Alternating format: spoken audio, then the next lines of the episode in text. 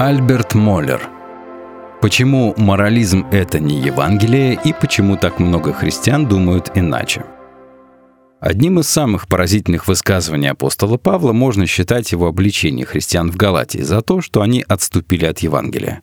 «Удивляюсь, что вы от призвавшего вас благодатью Христовую так скоро переходите к иному благовествованию», заявляет Павел – он вполне определенно утверждает, что галаты провалили важнейший тест на способность отличить истинное Евангелие от подделок. Он говорит как нельзя яснее. Но если бы даже мы или ангел с неба стал благовествовать вам не то, что мы благовествовали вам, да будет анафема.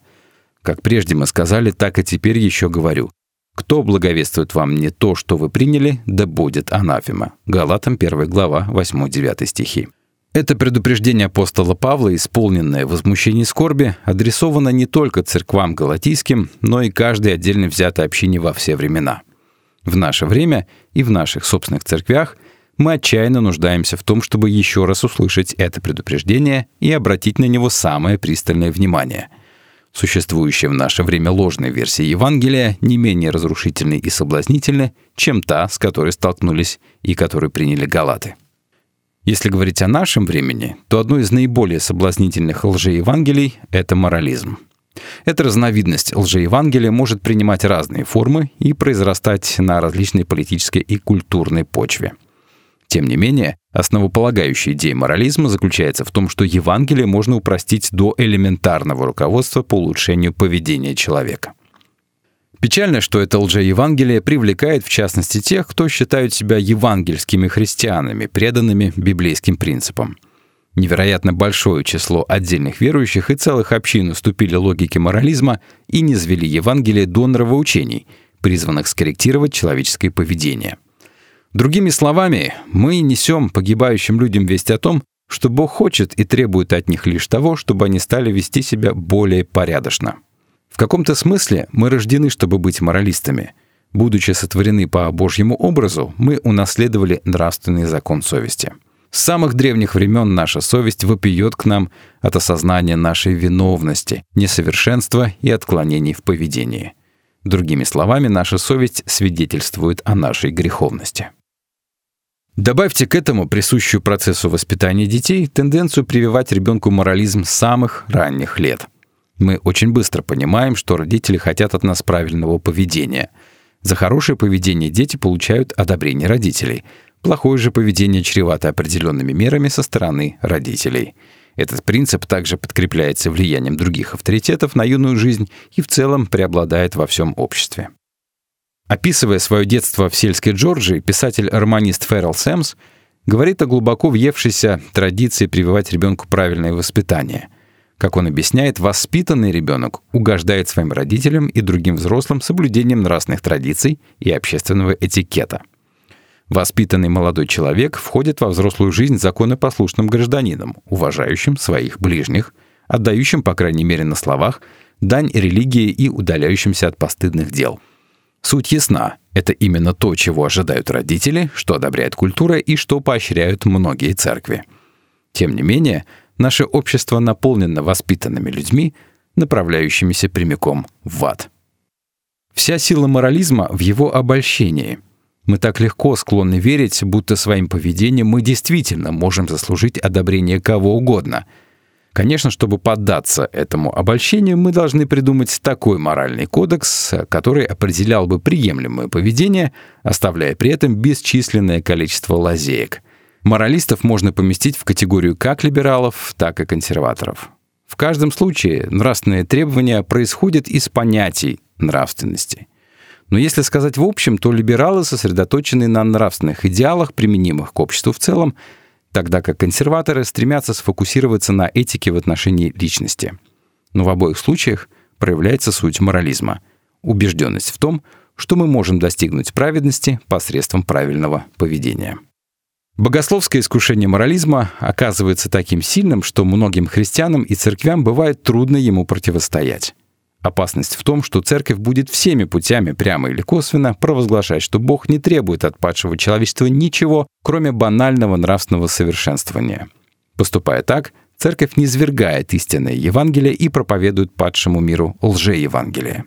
Церкви Христовой не дано иного выбора, как только верно преподавать Божье Слово, а Библия раскрывает Божий закон и всеобъемлющий нравственный кодекс. Христиане понимают, что Бог явил в творении определенный нравственный порядок, даровав человеку сдерживающую силу закона. Кроме того, Он обратился к нам в Своем Слове, дав конкретные заповеди и всеобъемлющие нравственные заветы. Церковь, верная Господу Иисусу Христу, должна всеми силами утверждать праведность, возвещаемую этими заповедями, и благодать, данную нам в познании добра и зла. К тому же на нас возложена ответственность нести ближним свидетельство об этом знании добра и зла.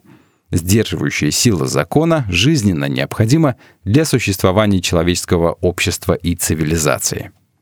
Подобно тому, как родители правильно учат своих детей повиноваться нравственным повелениям, церковь также обязана учить свой народ Божьим нравственным заповедям и нести в более широкие общественные круги свидетельство о том, что Бог провозгласил добрым и правильным для своего творения — человека.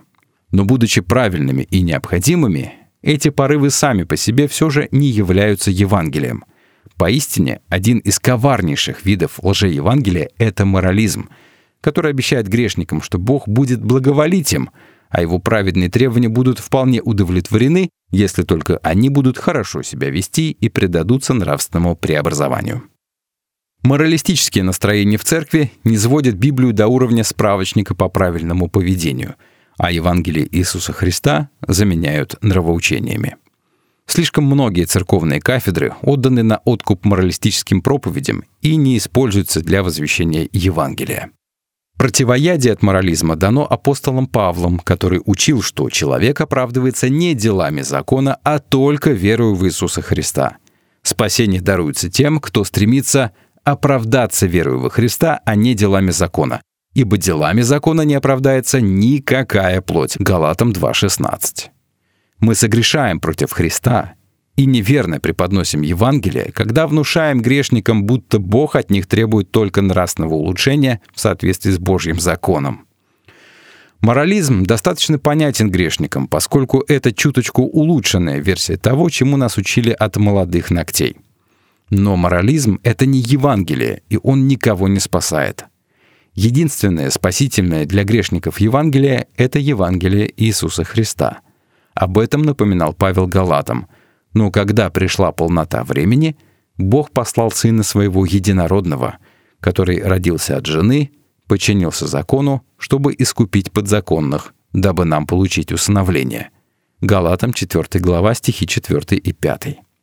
Мы оправданы только через веру, спасены только по благодати и искуплены от своего греха только Христом. Морализм способен производить лишь грешников, которые относительно хорошо себя ведут. Но Евангелие Христова преображает грешников и превращает их в усыновленных Богом сыновей и дочерей. Церковь никогда не должна ни сторониться Божьего закона, ни менять, переделывать или затуманивать его — Поистине, именно закон открывает нам глаза на грех и делает очевидным наше полное несоответствие Божьим стандартам и полное отсутствие у нас его праведности. Закон не может животворить, но, как говорит Павел, он был для нас детоводителем ко Христу, дабы нам оправдаться верою. Галатам 3 глава, 24 стих.